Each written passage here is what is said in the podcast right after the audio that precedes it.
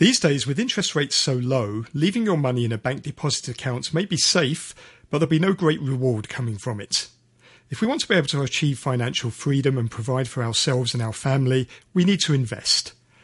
Everyone can pick up the knowledge to be a good investor.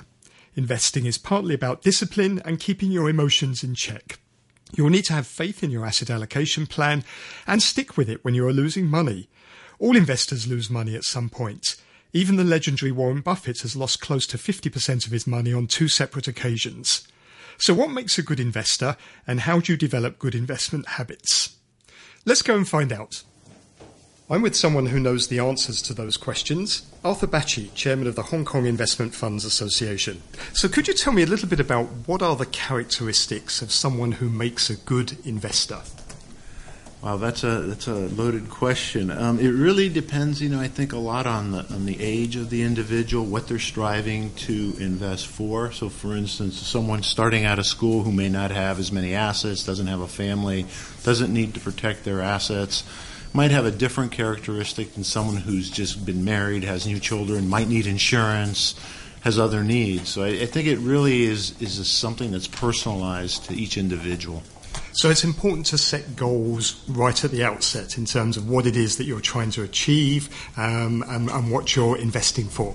Absolutely, because I think we all have multiple goals in life, whether it's to save for a house, save for retirement, save for vacation, save for our children's education, protect our assets, and each of those goals have different and individual strategies that are associated with them.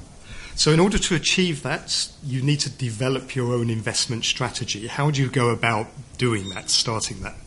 Well, again, I think it depends on what your goals are and with the age, but certainly as you're younger, there's an, ab- an ability to absorb more risk um, in some portion of your assets because you have a long time if you're saving for retirement, for instance, to recover. So if your goal is for retirement and you're 25 years old, you know you've got 40 years, so you can absorb market volatility.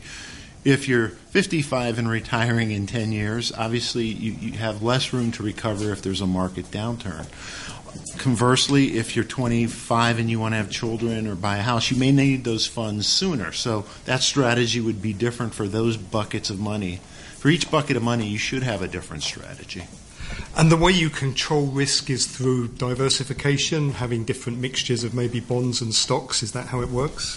Well, I think you, you sometimes we talk about diversification as a risk management tool, but sometimes we over diversify and we find out we buy multiple funds that ultimately have the same underlying investments. I think the first thing is if you're not sure of what you're doing, get advice. Talk to a professional. Look for reputable um, funds and investments. Often we see um, products that are marketed that are mis- mismarketed. Um, I saw an ad yesterday for a fund that was deemed a high dividend yield fund that said 15% annualized return, but if you read the footnotes, it didn't mean you were getting 15% a year in payout. Um, so you know you have to be very careful to not go for the marketing that's done for a lot of these funds, and and sometimes I think depending on family and friends can get you into the same situation. So talking to a professional, I think, is always good advice.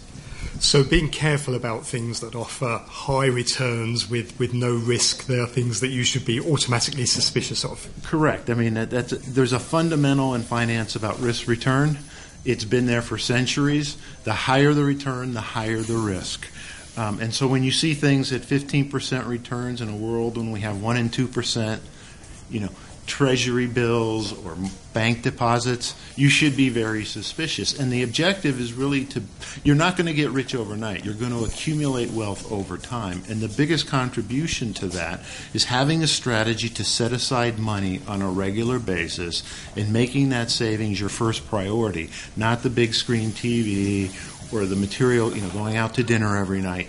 Is setting aside that money because ultimately that money is going to be working for you now, I heard it said that you know um, some people they spend and then they save afterwards, whereas good investors invest and save first and then they spend. Is that is that a fair uh, way of looking at it? I think that's absolutely true. I think when you look at some of the wealthier people I've interacted with, they actually are the biggest proponents of savings. They look for the deals, the the, the sales, because they know that that over time the key is you can work physically and mentally and work till you're 80 years old earning an income, or you can put money aside and let that money work for you, earning for you. So, absolutely, the younger that you start and the more you can put away, the faster you'll get to a wealthier and hopefully happier lifestyle because you, you'll have more time to do things that you enjoy doing besides working. So, one of the characteristics of a good investor is someone who lives actually below their means, not beyond their means. Oh, absolutely. There's this, I mean, I think you said about spending and saving first. What you find often is there's a lot of marketing done around credit cards that really promote points and you know use your credit card and then you find yourself not having not only not having money to save but finding yourself in debt and having to use future income to pay off that debt now, you mentioned being patient. Patience is an important part of this, isn't it? Taking a long term view where you can, and in particular, you know, trying to ride out fluctuations in the market. Well, I think that's, that's absolutely correct. Risk is really, when you look at risk, it's a sense of volatility. And, and volatility is markets are going to go up, markets are going to go down. And if you look back to the financial crisis in 2008 or SARS, I mean, you could have panicked and sold at very low prices, yet, had you bought at those levels, and you look at where we're at today in 2017, those would have been time to enter the market, not time to exit the market. And I think when people react emotionally, they make the opposite decision of what is really rational. And that's why taking a long term view is important. The markets are going to go up, they're going to go down on a daily, even hourly basis. Um, but unless you're a trader um, who's paid to do that, then you know you really should be looking longer term. Why should I invest in funds as opposed to trying to run my own portfolio? What are the pros and cons of using, say, a mutual fund manager or an investment fund manager to look after my investments? Well, you know, I don't think there's anything wrong with stocks, and clearly now you have options today with ETFs, exchange traded funds. But I think, you know, unless you have time to research all of these, and I think many people think they're investment managers, but they're really doing it part time. And you have professionals who are out there who do look at opportunities to put together and construct portfolios that achieve different goals. Now, there's a lot of discussion around passive and active management, but clearly there's very basic mutual funds that invest in indices like the Hang Seng or the S&P 500 that can be very low cost and get you exposure to market. As you build up your wealth, you might want to diversify into other types of asset classes like real estate or high yield. And not every fund manager is strong in every asset class. So you know, you, you might find one provider provides a very efficient S&P index fund, but that's about it. And someone else may be very strong in real estate or hedge funds. And so having a variety of different mutual funds is fine.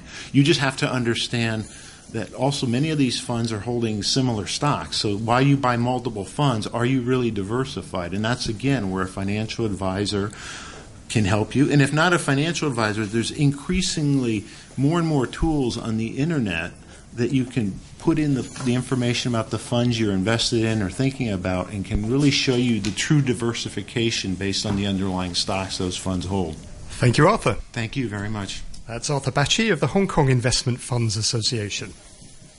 That's it for Money Talk Extra this week. On next Saturday's programme, I'll discuss whether you need to consider health insurance and factors to take into account when choosing a policy with an insurance expert. Jimmy Lamb talks to a Money Talk Extra listener who faces health issues that affect his work. In our investment segment, I'll look at overseas property. So please join Jimmy and me next Saturday morning at 8:30. In the meantime, this is Peter Lewis wishing you a peaceful weekend and a great week ahead.